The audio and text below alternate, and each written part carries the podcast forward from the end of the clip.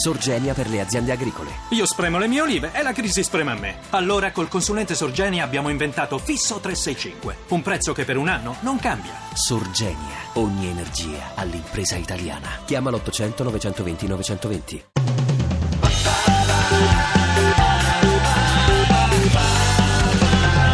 radio2pod.rai.it E naturalmente. No? Che paura, sono tornati! Quelli che decidono tutto, quelli che condizionano i governi, che manovrano Renzi, le banche, quelli che sono dietro a tutto, i poteri forti. Io non ci siamo mai allontanati. Io non ci siamo, e saranno pure forti questi poteri, ma sono una grammatica molto curiosa. La grammatica la decido io. Sì, scusi, signor Poteri Forti. Eppure gli abusi linguistici. Espressioni come ne vedrai di ogni, briffare, attenzionare, scontistica, killeraggio mediatico. Ma chi pensi che l'abbia introdotta tutta questa mondezza nel parlare comune? Lei? Ma perché Poteri Forti ha fatto questo? Per vedere quanto sono disposti a sbracare gli italiani. Ma non capisci? Nel paese di Dante, di Manzoni, di Leopardi, ora a tutte le ore c'è Massimo Giletti che dice settimana prossima sto su a Torino. Eh beh, eh, questo...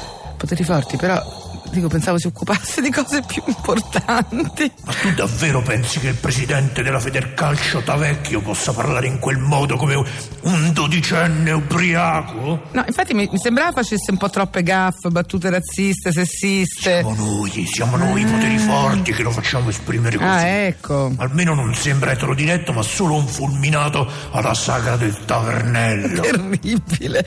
Però scusi, continua a sfuggirmi il senso di tutto questo. Ma che volete voi poteri forti? Lo vuoi sapere? Fa Lo vuoi sapere? Sì, fa molta paura. Ridi con me. Perché in questo modo gli italiani credono di poter decidere in autonomia.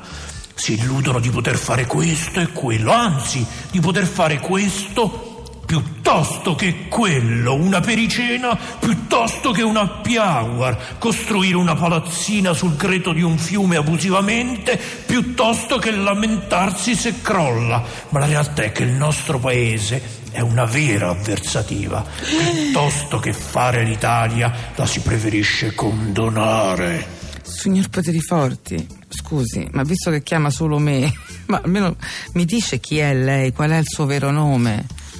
Io sono mio padre.